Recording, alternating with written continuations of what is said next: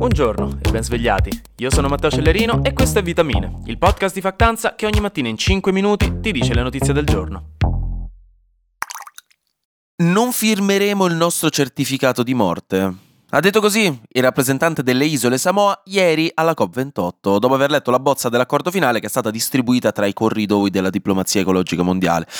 Come vi dicevo, la fine della COP è sempre tesissima, perché si scontrano le necessità oggettive e scientifiche del buonsenso che ti ripete che dobbiamo fare qualcosa esattamente ora, in questo preciso momento, non quando sarà un problema del noi del futuro, visto che questa strategia funziona quando devi dare gli esami, non quando riguarda la nostra vita sulla Terra, e gli interessi economici e industriali di alcuni paesi ricchi e pieni di lobbisti in giacca e cravatta. È molto plausibile che la COP28 non finisca oggi, perché la bozza dell'accordo che si deve per forza firmare per far terminare la COP ieri non è piaciuta a moltissimi paesi, specialmente a quelli più piccoli e che si trovano al fronte della battaglia climatica, come le isole Samoa, che fanno parte dell'alleanza dei piccoli stati insulari, che è un'alleanza politica per supportarsi a vicenda nel contesto della COP. Ma qual è il problema di questa bozza di accordo circolata ieri? È che non si fa il minimo riferimento all'eliminazione graduale dei combustibili fossili dall'equazione, il famoso phase out, no? l'eliminazione graduale, ma in realtà nemmeno al phase down, cioè alla riduzione graduale. E questa è una cosa gravissima. Gli accordi che i paesi più influenti e più ricchi vogliono prendere a questa COP non concepiscono l'impegno a eliminare o ridurre i combustibili fossili, che sappiamo che sono i più importanti inquinatori del pianeta e la scienza ci dice che devono andarsene al più presto. Senza questa promessa nessuna negoziazione climatica ha senso, assolutamente nessuna. Ma, come vi dicevo ieri, i membri prevalentemente dell'OPEC questo non lo vogliono. Poi comunque vi specifico che il testo della COP28 da approvare è molto complesso, io ve lo sto strasemplificando, ci sono degli elementi positivi, in effetti delle concessioni qua e là che non sono dispiaciute agli addetti ai lavori, ma il problema è che sono assolutamente troppo deboli, non abbastanza di impatto per essere firmabili dai paesi che hanno la coscienza a posto. E infatti i rappresentanti dell'Unione Europea, dell'Australia, del Regno Unito, del Canada, del Giappone e degli Stati Uniti hanno dichiarato che anche secondo loro questo accordo è troppo poco forte e che non lo firmeranno così com'è. Quindi ora come ora l'accordo prevede prevalentemente delle misure volontarie che ogni paese può mettere in atto, tra cui una generica riduzione dei combustibili fossili, non il phase down o il phase out, o anche l'impegno a un aumento della propria produzione di energia verde. Il problema di questa cosa è che c'è una grossa fetta di paesi che dicono noi investiamo in tecnologie, aumentiamo le fonti rinnovabili, sviluppiamo tecnologie che catturano CO2, quindi possiamo ribilanciare le emissioni e stiamo tutti bene, possiamo continuare a emettere come stiamo facendo. Questo però è un problema perché toglie assolutamente validità alla necessità di ripensare completamente il nostro modo di vivere al giorno d'oggi un modo di vivere fatto di iperconsumismo e sovrasfruttamento delle risorse.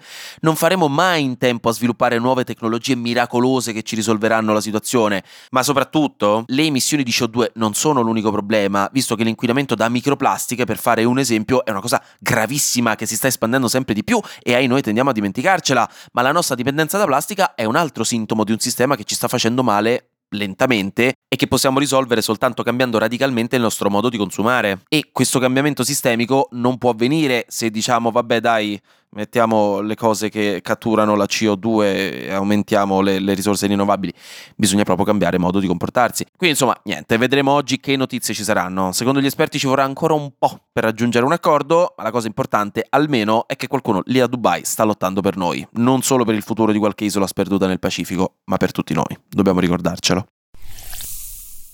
Passiamo alle amenità. È uscita la classifica che vi ricorda tutte le porcherie che cercate ogni giorno su Google, che se solo le sapesse vostra nonna non potreste più guardarla in faccia a Natale. Perché è uscita la classifica delle cose più cercate su Google nel 2023, che non sono esattamente le cose più cercate, ma quelle che hanno visto una crescita maggiore nelle ricerche, perché le cose più cercate di solito sono sempre le stesse, sono il calcio, il porno, mi spiace dirlo, però è così, e poco altro. Tra le serie TV, la più cercata è Mare Fuori, seguita da Buongiorno Mamma e da Lydia Poet, più al quarto posto One Piece, menzione speciale mia.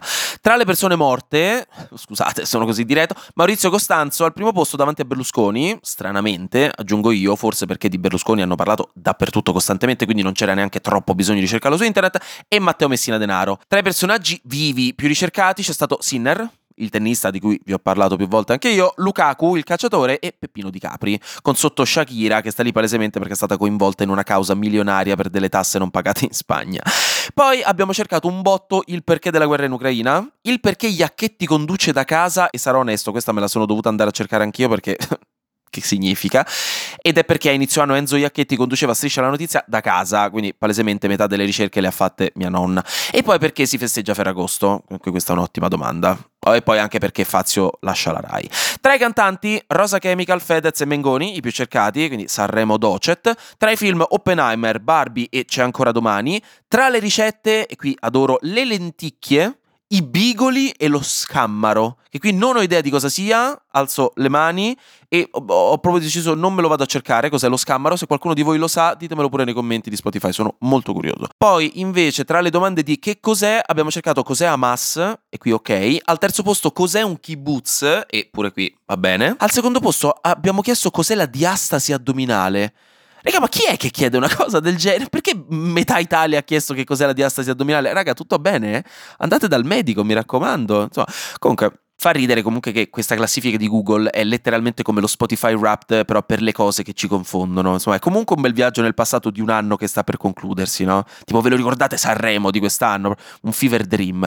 Si stava meglio quando si stava peggio, eh?